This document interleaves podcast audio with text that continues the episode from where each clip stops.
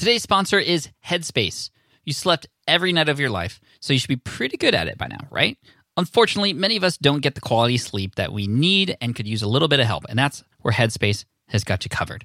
It's your daily dose of mindfulness in the form of guided meditations in an easy to use app. And while they have meditations devoted to helping you reduce stress and increase your overall sense of well being, they have an entire library of sleep stories, sleep music, and other sleep sounds that can help you get the quality sleep you desperately need. And for busy lifestyles, they have what's called wind downs. It's meditations and breathing exercises that are as short as three minutes so they can fit into anybody's schedule. I've personally used Headspace myself.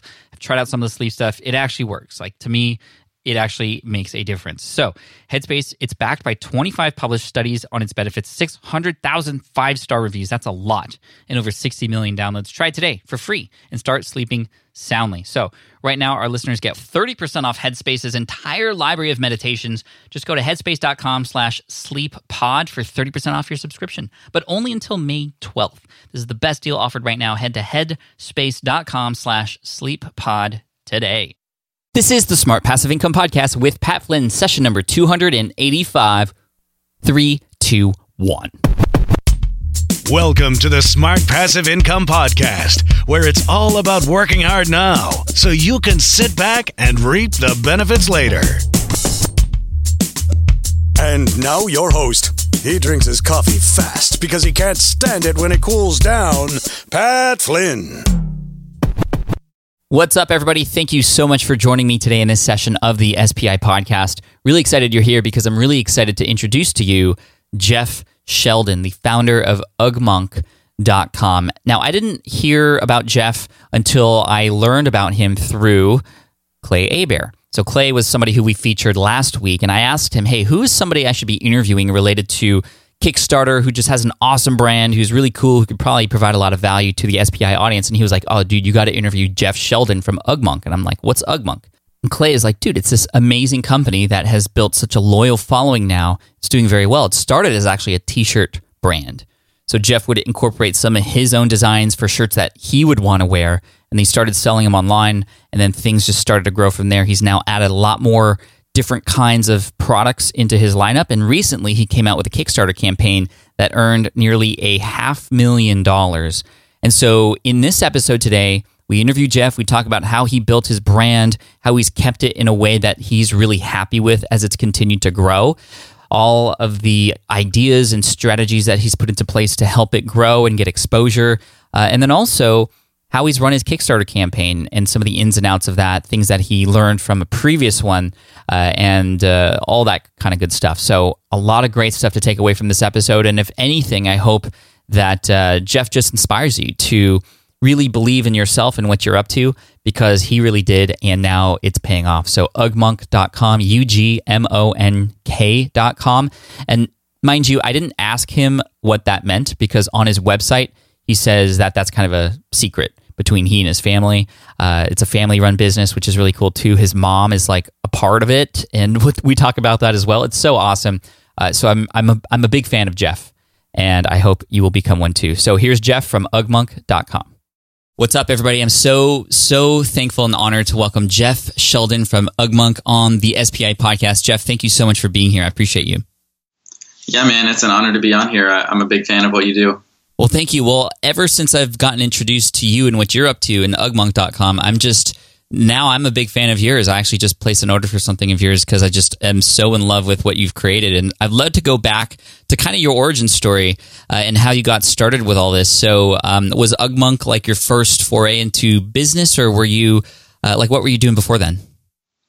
Yeah, so I've been doing design and art pretty much my whole life, um, and maybe similar background to you, but it was kind of like I was doing art. I wasn't sure what I wanted to do with it. Got to college, and then I actually studied graphic design. I thought I was going to be like an animator and do Pixar stuff because that's what all of us thought right. coming up. But uh, I realized that that wasn't like super creative and, and wasn't the path. So I I got into graphic design, um, and I, so I call myself a designer by trade and an entrepreneur by accident, um, which I'm sure a lot of people can resonate with. Um, because I didn't plan to necessarily turn uh, what I was doing into a business and turn UGMonk into a full on lifestyle brand. But design is definitely what I love, and that's where UGMonk kind of was born out of. Nice. And tell me how you got the idea for it. Where did all, where did the idea to, to do what you do start? Yeah, so I was doing t-shirt design uh, in college and was entering some of these contests, these online contests, Threadless.com. I'm sure a lot of people are familiar with those uh, online sites where you submit a design, people vote on them, and then whoever gets the most, gets the highest score, gets curated by the team, gets their shirt printed, um, and you win a cash prize. So I was doing that in college. First time I'd ever designed a T-shirt, and I actually I didn't actually win on Threadless, but I won on like a clone site called Design by Humans, and it was incredible because they printed my shirt. Um, I got the physical product, like they sent the shirt with the design, really nicely printed. Mm-hmm. I got a cash prize. It was it seemed massive at the time. I think it was like four or five hundred dollars, and that just kind of started me on this journey of wanting to do more t-shirt design and i kept winning uh, a bunch more times uh, on design by humans and some other sites and then i realized i'm not i don't own the art uh, the artwork or the designs anymore they get to own it and they get to keep reprinting and making money off me so i said in the back of my mind it was literally this is all i thought was what if i just design my own shirts put up my own little e-commerce site instead of doing these contests and that was the birth of ugmonk what was that uh, first design, if you don't mind sharing what it was? So the first, I started with four designs. Uh, they were all typographic and geometric based, very similar to what I have on the site today. Mm-hmm. Um, if you go onto my site and browse, some of the same shirts that I've been selling for all of these eight plus years, which is crazy in the fashion world or design uh, t-shirt apparel world. Um, but they were all kind of based around this minimal, clean typographic style that I really liked, and I, I was like, I would wear this if you know. I bet there's like ten other people in the world that might want this too. Ten. And I started with those designs, and there's obviously more than ten other people, and now we've sold. Uh, you know, we've grown the brand. I've grown the brand slowly over the last eight years, and we've shipped to seventy countries, over seventy countries tens of thousands of customers all over the world, and it's taken on a life of its own. So it's it's been a, a, crazy, crazy journey. Dude, that's so cool. Do you ever run into somebody just like on the street or something who's wearing an Ugmonk shirt, and, and how do you feel if that if that does? Happen? Yeah, I, I, actually I have I've done that. Uh, I've seen I've been in New York and, and different cities and come across people, and it's really wild uh, experience. Most of the time, I don't approach them because it's super awkward, and I'm more of like a. I like to see my my designs in the wild, but I'm not going to go up to the guy and be like, "Hey, nice shirt." Um, but I have friends and, and people, you know, on Twitter and stuff, sending me photos all the time. hey, I just spotted one on the subway, or I just spotted one. I was in Madrid, or I was in Germany, and uh, it's so cool. That's the craziest part about doing physical products. That's so cool. I love that. Now, going back to when you first started, okay, you're going to put these designs up online. Um, like, how did you even know how do that? I mean, did you have experience printing on shirts? Like, did you have somebody help you with that? I knew nothing. I knew how to design them. I knew how to use Adobe Illustrator and Photoshop. Uh, I had never really built a website before, so that's where my brother came in, and he's a developer. So he helped me build our first very uh, well. If we look back at it now, it's, it's pretty embarrassing, but it was like a wood grain background with uh, you know mock-ups and, and just chunky text. This was 2008, so um, so we built a site and we used a, a program or a service called Big Cartel, which is still around today. Uh, we're now we're using Shopify, which is kind of like Big Cartel on steroids. But mm-hmm. um, so we I built a site. I, I, found a screen printer through these T-shirt forums. This is back when forums were still a thing, um, and I didn't know anything about screen printing or the inks to use or the process. Um, and I just kind of started talking to people, asking a lot of questions, and then got the first 200 shirts printed um, actually borrowed the money from my dad. I was right out of college. I was like, I don't want to take my money out of my junior level design salary, and uh, got the first run of shirts printed and and kind of just hit the ground running. What was the the investment up front to kind of get everything up and running? Um, it was about two thousand dollars for that run of two hundred shirts. Um, there was some other minimal costs, but one of the biggest savings is that me being a designer, I didn't have to outsource the design right. for the product or the website. And then with my brother building it, it was like, you know, I had the computer is basically just this the small subscription cost to get things domain and, and hosting and everything. Nice. So that must have been really cool to like see your designs then online for sale. But I also know a lot of people put the things they design up online for sale and then it's just like crickets and they have no idea how to get the word out there, how to market it what was your thought? How did you actually get the word out there about your brand new online store at that time? I think the first thing I did was just I posted it in that forum where I was kind of asking people questions, and I used a little bit of the name that I built for myself on these other contest sites and just said, hey, like I've you know, I could like message people that had bought it or, or something. And Mhm. I told them, Hey, I'm doing my own thing. Here's what it is. Um, and I gave them the URL and literally like, you know, just sent out emails by hand to everyone I knew. And then, and then also hit up some bloggers. This was back when design blogs were, you know, massive before social media. It was really, I don't even know if Twitter was out. I wasn't on Twitter. Um, and I sent emails to people, different typography blogs and t-shirt blogs, and I'm just like, hey, this is what I'm doing. If you like it, you know, I'd love to to get on your site, and if not, that's totally cool. And some of them started posting it, and that like drove started getting eyeballs from all over the world, and uh, the whole blog world and you know social media has changed a lot. But that was like the initial start was just literally telling one by one. Man, that's so cool. And I think that with all the tools we have available to us today, we we suspect that like if you're starting a business, there should be some magical button that you press that like sends and spreads the word out to everybody. But honestly, like with businesses that are starting from scratch today, it's still the same the same thing works. You gotta hustle, you gotta go out there, you gotta, you know, reach individuals and take the time to do that just like you did. I mean, that, that kind of stuff still works. Um, that's awesome. I, still want to talk about marketing and stuff uh, in a minute. But um, what's curious to me is this whole idea of having a physical product that you're selling. You know, uh, I, I know you list, had listened to the SPI podcast at one point in, ti- in time. You told me that before we recorded, which is super cool. Uh, but you know, all my stuff is digital, or I'm now starting to get in a little bit of the physical world. But for you, it's like okay, it's not just like a product and you're selling it online, but you need like storage space. You need warehouse space. Tell me what that was like. You bought all these shirts. Where did you put them? How did you deal with shipping and handling when somebody placed an order? Uh, so in the beginning, that's one of the biggest things I underestimated was what do I actually do when four giant boxes of shirts show up, and then I'm like, how am I going to send these? I guess I need to buy some sort of mailer, and how am I going to print the labels? And I guess I need a better printer. Um, so right off the bat, uh, you can tell how much I didn't think through things, which I would actually say to some extent was helpful because if I had launched this as a startup or as something that I was trying to turn into my full time job, Mhm. I would have gotten way in over my head as far as how much money I'd invested in equipment and planned for it to be this this big business someday. Um, it was completely the opposite. I was like literally just making it up as I go and, and figuring out how do I send something internationally. And we were like writing out customs forms by hand. And my wife and I were uh, newly married. I had just started my full time job. And then during the evenings and weekends, we would sit there and literally fold up the shirts and pack uh, each one by hand. And we had boxes in our little one bedroom apartment, um, which was it slowly started to become more and more in all of the rooms except for like I think they were not in the kitchen, not in the bathroom. Every other room, every other space had boxes like in the corner stacked high, which was kind of funny to look back at. That's really cool. Now, in the moment of uh, like shipping something, like tell me what was the process like back then, and how you've been able to refine that. So, if somebody places an order. What was the journey like for you to get that out the door? So back when we started, I was doing.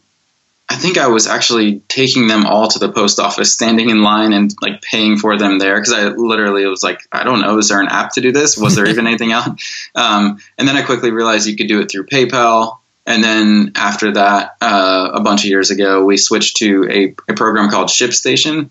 And that was an absolute lifesaver. ShipStation, and this is not like an endorsed, I don't get paid or anything for saying this. They basically tie into Shopify or a lot of e commerce platforms, take all of the order data and automate the whole process, including like the customs, the international customs stuff, um, the weights, the prepaid postage, everything. And you literally just have to go down and, and check a box and, and, make sure the weight's right and click print and you can batch process things. So now now we're like way way faster and, and it's much more a much more well-oiled machine. Um, but again it was just learning and looking for things and you know shipstation i'm not even sure if they were out in the beginning so we've kind of grown and, and just still continue to refine those processes that's cool shipstation has been mentioned i think it was on this podcast or maybe my other show ask pat but um, a lot of people who have uh, they, they, were coming on as the sponsor, and a lot of people who actually started to use that as a result of the sponsorship has just been saying amazing things about it. Uh, so I know that that's true. It just is really helpful when you're shipping out physical items. Um, when you say we, who who are you speaking about in your business? Sure. So it's we're a really small team, um, and and people might get the impression that we're a lot larger than we are, and that's fine um, because of the way that our website, you know, everything presents itself and, and the way that I've designed it. But I, I, hope that my personality and the, the smallness of it also comes through.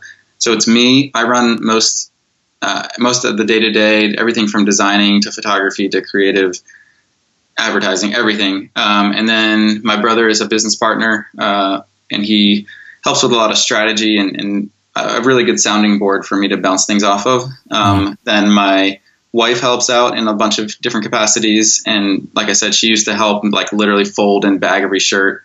Um, but she's always she's always been there helping in all sorts of different ways. And then my mom is an employee who actually manages all the fulfillment and shipping. So every single order that comes in right now, actually, she's the one uh, packaging and shipping that out. And then we bring in part time help as well, um, just to help uh, during the busy times and during sales. And then my sister in law handles customer service. So it's a true family business. Uh, but everything else is just contracted out. And uh, I work with a lot of small shops, different uh, photographers or screen printers or leather good uh, makers. Mm-hmm. So that's that's the uh, core of the Ugmonk team. Dude, that's so cool. Your your mom, M- Mrs. Sheldon, is it? Y- yeah. Uh, dude, like, so you can say like, guys, if you have any problems, like, just talk to my mom. yeah, totally. That's so awesome. Yeah. I, lo- I love that. Uh, yeah, it's, it's worked out really well. And so I'll interject one thing. A lot of people are like, I can't believe you work with your family. Doesn't that like create so much tension? And like that would be crazy. I would never work with my family. And I think it's just different for different people. So our family just gets along and we work well together. And there's not a lot of conflict when it comes to like business and that kind of thing. But I would also tell people if you know there's going to be conflict or you know that you don't work well with your siblings or your your parents, then don't try and force the issue. And it's better to leave like family and business separate. Yeah, well, that's awesome. Thank you for interjecting with that. Um, okay, t-shirts. That's how it started. What was the next product after t-shirts? Um, so I started doing screen printed posters, which was basically the same designs just on posters, which was a really easy transition because it was working with the same screen printer, um, one color designs, just picking out paper stock and things like that. Um, that was the next step, and then I started getting into some leather journals, the leather sketchbooks, and that led into the leather mouse pads, which led into a bunch of other things and uh, wallets and messenger bags. Um, but it was not necessarily like the path you would see a t-shirt company normally go. Going from t-shirts to leather goods was kind of like a weird jump. Mm-hmm. Um, but it was all like Ugmonk has always been about creating products that I personally wanted and wanted to use. Um, so I was like, I really want a nice leather sketchbook. Um, and I kind of made that transition, and now we've gone all the way to the Kickstarter that I just launched uh, called Gather, uh, which is more of a desk organizer and, and, productivity space that I'm getting into. Yeah, and Gather is the product that I uh, right before this call I purchased because I was doing research and I was like, dude, I need that, and we'll talk more about that uh, and what it is and the Kickstarter campaign in, in just a moment. Um, when you think back in your journey since you started, were there any moments that you remember that were like big moments in the life path of the business and spreading the word out there, or was it kind of just a steady growth this whole time? I'd say more of a steady growth, and that's not as like exciting or glamorous to talk about. Um, but if you were to look at like the growth curve, it hasn't been any type of hockey stick or overnight thing where we got mentioned on Oprah's favorite things, and you know, or somebody in a popular band wore one of the shirts, which people have worn shirts, and there's been things that have been cool. Um, the biggest thing that really kind of picked up the pace was just early on the and then I woke up T-shirt. It's a gray shirt with a big black ampersand, and in the bottom of the ampersand it says "Then I woke up." Um, that shirt got picked up on multiple larger design blogs and started bringing eyeballs from like all over the place that people had never heard about Ugmonk. Um, and I'm not talking like thousands of orders. It was probably like 70 shirts or 100 shirts that we sold in a few days, mm-hmm. which was completely, you know, that was massive compared to what we were doing. Um, but that was like kind of like I didn't expect that many people to be interested in what I was doing. And people were asking when the next shirts were going to come out and when can I do new, new colors. And that was the first uh, real big moment, I think, for me. That's really cool. What do you think it was about that shirt in particular, the and then I woke up shirt? I would love to say I have a formula for why the most popular shirts are, are the most popular, but I honestly, as the designer, I even can't figure it out. So the the most popular shirt of all time that we sell is is called Mountains, and it's literally two overlapping triangles, uh, a red and a blue triangle, and I've done other colorways um, that create a smaller white triangle but that shirt has outsold every other shirt by far. And I can't tell you that it's like the golden ratio or it has some deep meaning behind it or whatever. Um, but it, it's something about it resonates with people, and they like they tell me, you know, that's the shirt I stick in my suitcase when I'm traveling. Like I love wearing it. It's just you know, it doesn't have a big logo. It's not branded, but it feels like I can wear it out, you know, anywhere for any occasion. And I'm I'm I'm constantly trying to figure out like what did I do there that I can do again um, that attracts people. But I think it's just something about the design and the style that resonates. It's such a subjective thing. That's super cool. Well, congrats on that. And I am sure there are going to be many more designs that you create that are kind of going to baffle you in terms of why is this one successful? So I can't wait to see those. You had mentioned having conversations with your customers. Do you prioritize that? And if so, how do you actually communicate with them? Do you value the community that you've built?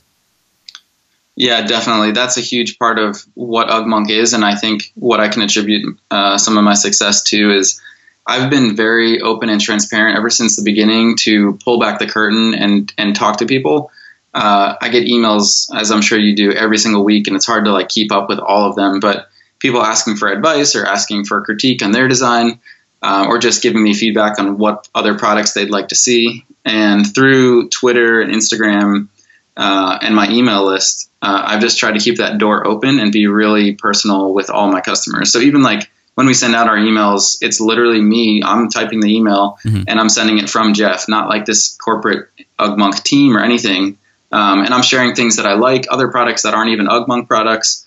Uh, I'm sharing the process of how I do things. So I'm going to do a whole post about how I launched this Kickstarter, very similar to, to I think you know your whole model of how you've been really open and transparent. Um, people just respond really, really well to that, and knowing that it's just you on the other side or me on the other side. Totally, that's really cool.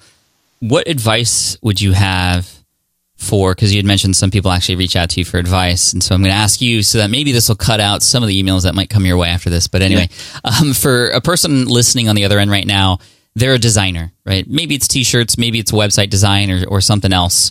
Uh, what, what's one piece of advice you have for them to help with advancing their career and sticking with uh, kind of their true design heart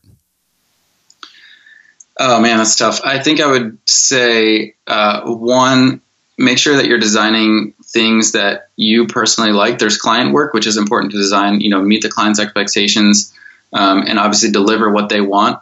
But if you're not, if you're only designing things that other people are dictating, it runs you dry really fast, and you get really frustrated. So if you're doing client work or you're doing something for a larger company, make sure you're carving out time on the side to experiment and create the things that you're like I would I would love to have this app or I would love to have this sketchbook or this T-shirt, and make sure that that part of uh, you know that part of your life doesn't get crushed because of the kind of the, the client relationship side of things. Um, and also, don't be afraid to put things out there and ask for feedback, or even if it doesn't feel like your best thing ever. Um, I think there's an aspect of self promotion that I resisted for a long time, but I realized was necessary.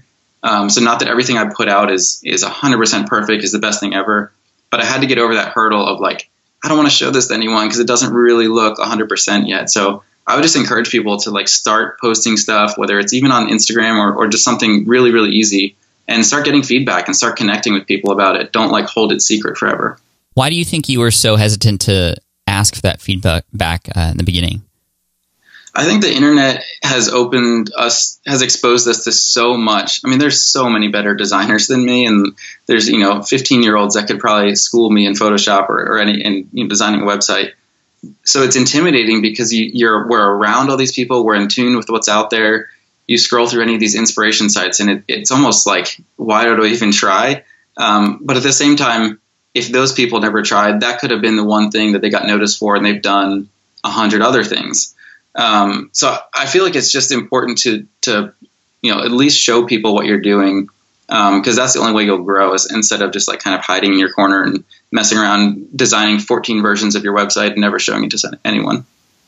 Is somebody? I mean, it's so smart and so true. If somebody was listening to this and they're more of an introvert and they're just not good around people, they might think that. Um, I, I know I'm that way. I'm naturally an introvert too. I mean, I've learned over time the importance of going out there and just getting uncomfortable a little bit I think you even have a shirt that says like "Get uncomfortable."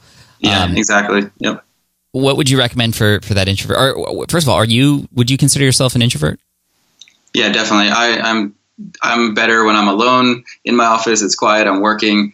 Uh, I, I, you know, I, I, get charged up by just sitting here, being in that kind of solitude state, mm-hmm. as it might sound a little uh, odd, but I don't naturally just want to go out and tell people what I do. Like, I don't even like, like to introduce myself as, oh yeah, I run this company and, and I, this is all the products and the success I've had. Um, it feels awkward just because I'm not that type of personality, but the internet and the way that we can communicate with people has actually made that a whole lot easier. So I don't have to be screaming from the rooftop, rooftops about what I do. Mm-hmm. I can just have people opt in that, that are interested, and then I can communicate with them through emails and, and social media. That's really cool. Well, I can tell right now, Jeff, uh, people are listening to this, and you are now gaining a lot more fans because of just how honest and transparent you are, like you said. So, thank you for exuding that and uh, you know being a proponent for just you know being yourself, but also kind of pushing those boundaries a little bit to help others too. So, thank you for that. For sure this Kickstarter campaign, you know, it's Kickstarter month, or it's uh, you know here on SPI, and we've talked to like Clay Hebert and a few other people related to Kickstarter stuff. Um, why did you decide to do Kickstarter for this design for a modular organizational productivity uh, solution? Um, there's multiple reasons. Uh, I can go through them real quick. So one was I actually did need an investment to create the tooling for Gather. So the, the injection molded pieces, the, the tooling alone costs $18,000 just to make the mold. Um, that's not even including the production run. So I wanted to validate the product, and mm-hmm. Kickstarter is a great way of validating a product and, and, seeing if there's people that want it. Even though I have an audience, and I, I had a lot of people asking about it when they saw the prototypes, um, I thought it was a better way to launch it than just on my site. The second aspect of it is that Kickstarter is is a really interesting uh, kind of mechanism because what it does is allows people to help you on the journey, so it makes them feel good because they're helping you, and they also get the reward. So it's not like they're shopping or price comparison looking at Amazon. Um, the backers actually get double the reward because they're like, I got to help Jeff make this. I get to watch that number go up, and we, you know, crushed our goal by over two thousand percent, and they get the reward for the best price that we'll ever have. Um, and and Kickstarter is kind of the ultimate example of doing stuff in the open, right? It's like you're seeing everything from the process to the revenue numbers to the problems in the comments to every to like the whole thing. Um, and we were able to get kind of a way bigger uh, ripple effect by launching on Kickstarter and reaching new eyeballs than just the Ugmonk community. Yeah, that's really cool. Uh, I see here that over 2,500 backers pledged nearly half a million dollars to help bring this project to life, which is wow. I mean, what, does that just blow your mind? Yeah, it still has. It's only we're only uh, not even a week past the since we just closed the campaign last week, and it, it was honestly I did not expect it to go that huge. I in the back of my mind I hoped that it would go big, and um, my my big big goal, you know, that I had spreadsheeted out was hundred thousand dollars. It's like if we can hit six figures this would be you know game changer. Mm-hmm. and we did $100000 in the first 24 hours. Um, it just like blew every expectation out of the water. Um, and the most exciting thing for me is not even the dollar amounts because a lot of that's just going to go right back into inventory and investing in the product. It was seeing something an idea that i had to get rid of all the clutter and all the crap on your desk. Um, that idea was validated by so many people that resonated with the same problem. They're like yeah there's nothing there's no way to there's no beautifully designed way to contain everything and customize it uh, on your desk. And to see that validated was the ultimate reward. Well, we're going to put a link up to Gather in the show notes. I highly recommend you watch the video for it, if anything. You do a great job of explaining what it is that you've built and why, and comparing like the other solutions that are out there, like those plastic ones you get at Target that are just ugly or whatever. No offense to Target, I shop at Target all the time. Um, but I mean, just I was watching that. It's like only four minutes in length. Like, um, and I know since talking to Clay and a few other people that the video is rather important. Uh, how how long did that four minute video take to shoot? Yeah, the video, especially for Kickstarter, you gotta nail it. I mean, that's one of the things we spent the most time on. We were planning storyboarding and scripting it out mm-hmm. about six months ago, getting ready, and then we had some delays in pr- production and prototyping um, but started the initial concepts for it about six months ago, and then dialed it in just a few months or a month before the campaign. And then a friend and I shot for three very full days uh, down in Nashville, and we then we went probably through I don't know 18, 19, 20 versions of edits, uh, going back and forth and changing things around um, to get to the final video that you see there. So there was I, wish I had the, I forget the number of gigs of footage or terabytes of footage that we shot, but it was a very very involved process. Um, but I'm really happy with the result, and, and I think we pared it down to really com- clearly communicate the problem, the solution, the reason for gather, and the people that understand the need for it. Not everybody wants to pay $100 for you know beautiful desk organization system, but the people that do were like backing it before the video was even over. Um, so the video really really helped.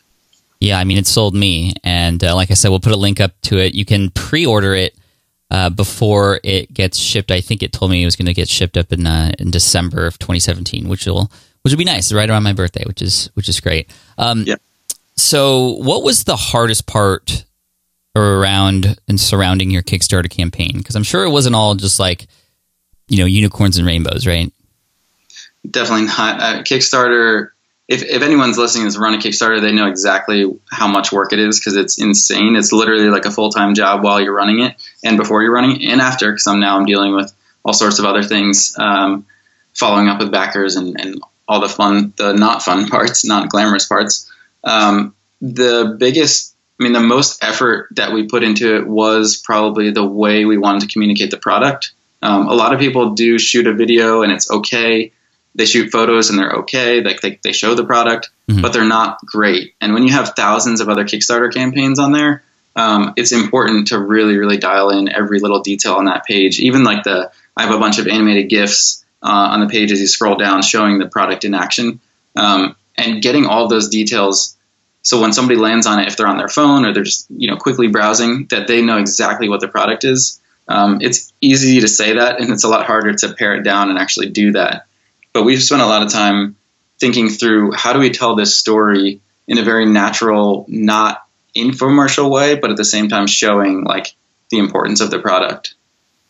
Yeah, the get the animated gifs are great. Like honestly, I didn't even make it all the way down there before I bought, but um, I'm looking at them now, uh, and they're just they're just beautiful. Um, and really do a great job of explaining all the different setups and the ways that, that the product can be used. So that's that's great. So you were talking about how it was kind of like a full time job during the launch period or during the campaign. Tell me what like a typical day was like during, and I'm sure that they were, they weren't all the same, but like what would be a day like in the middle of a launch? Um, yeah, so in the middle of the campaign, it slows down a little bit. In the first week or so, the first days were just absolutely crazy. Um, and I had never seen my Twitter feed blow up like it was. Um, we were getting, I was getting retweeted and shared like I've nothing I've ever done, even the biggest product launch I've ever done.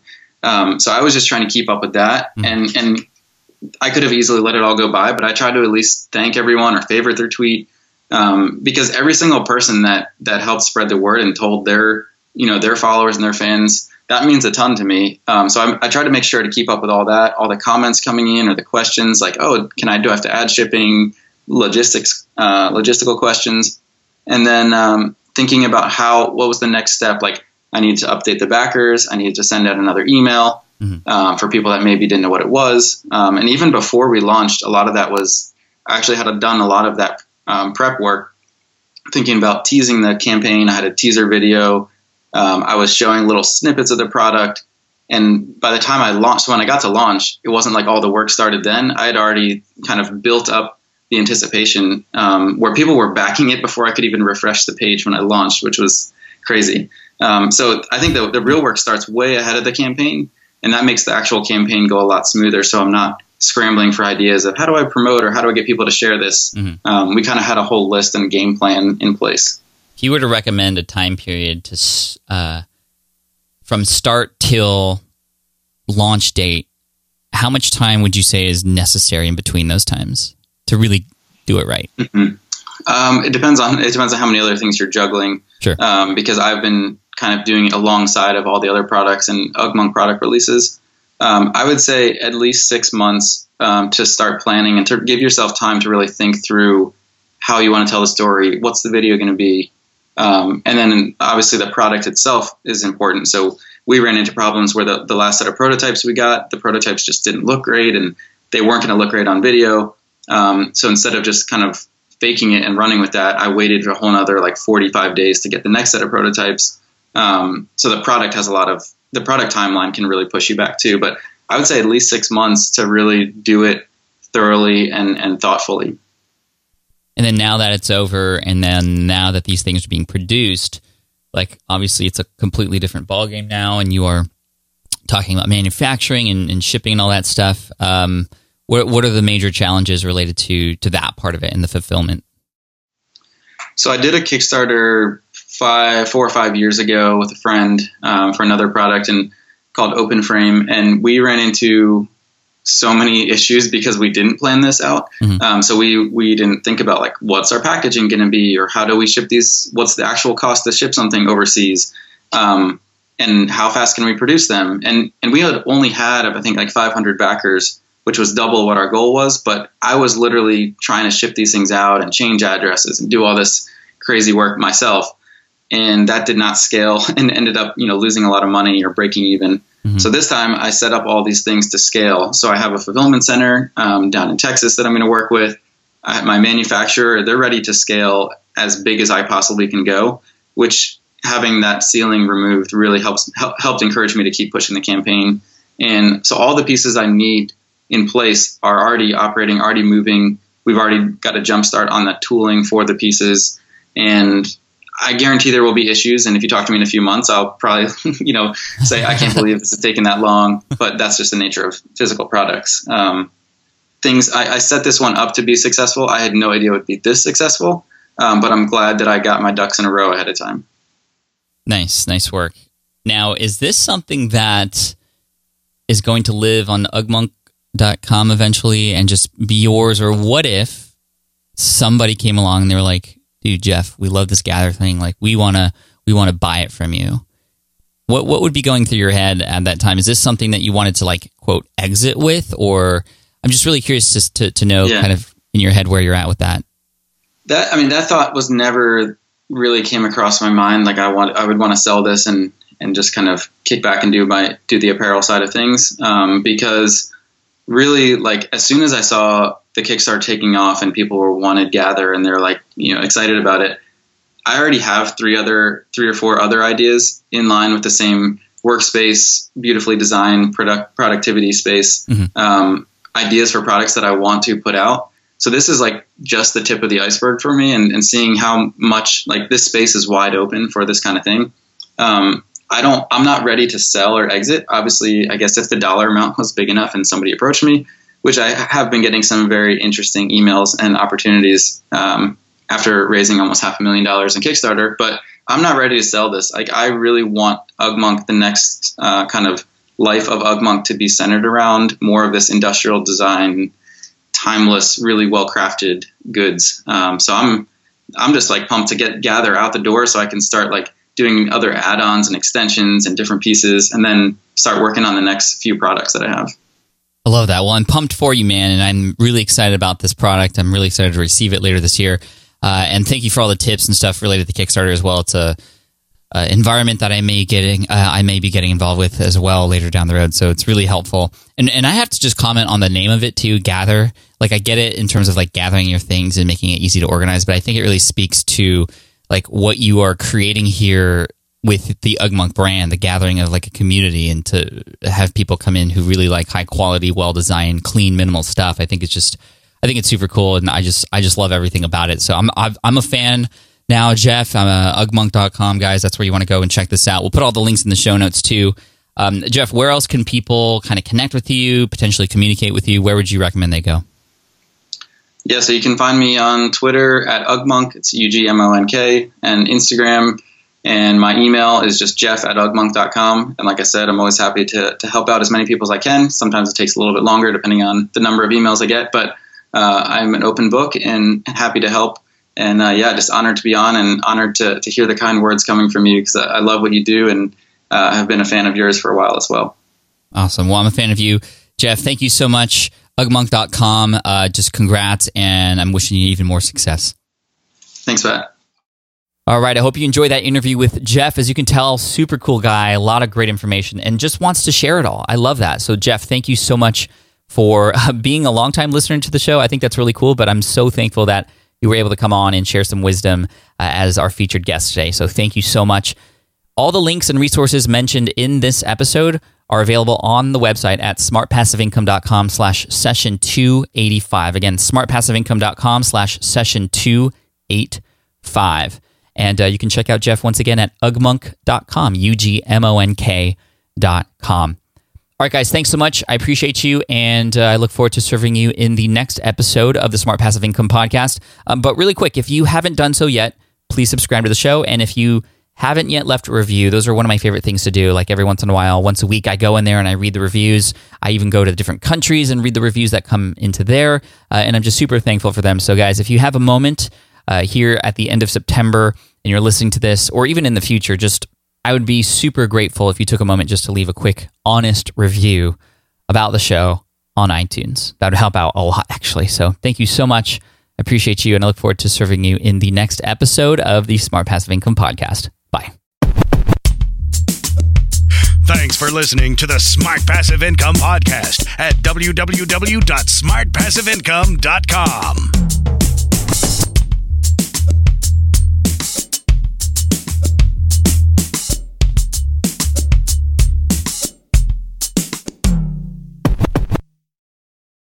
So, podcasting is obviously a big deal here at SPI. And today, I'm so excited to tell you about our newest podcast. Yes, a brand new podcast called Flops. Flops is all about exploring, celebrating, and normalizing failure in the entrepreneurial journey.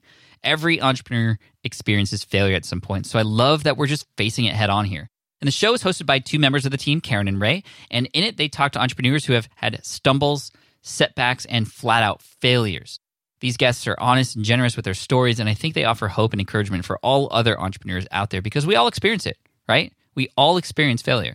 For example, in the first episode, Ray talks to John, who got caught up in a Ponzi scheme. It's a story with twists and turns that will keep you hooked. It's a great story. I highly recommend you check it out. But one thing I love about Flops is that it doesn't dwell on the failure and it always finds a bright side. I really love it, and I think you will too. So the first season of Flops has already started with new episodes dropping on Wednesdays. You can find it on Apple Podcasts, Spotify, wherever you listen to podcasts. You can also listen at smartpassiveincome.com slash flops. Again, that's smartpassiveincome.com slash flops. I hope you enjoy it.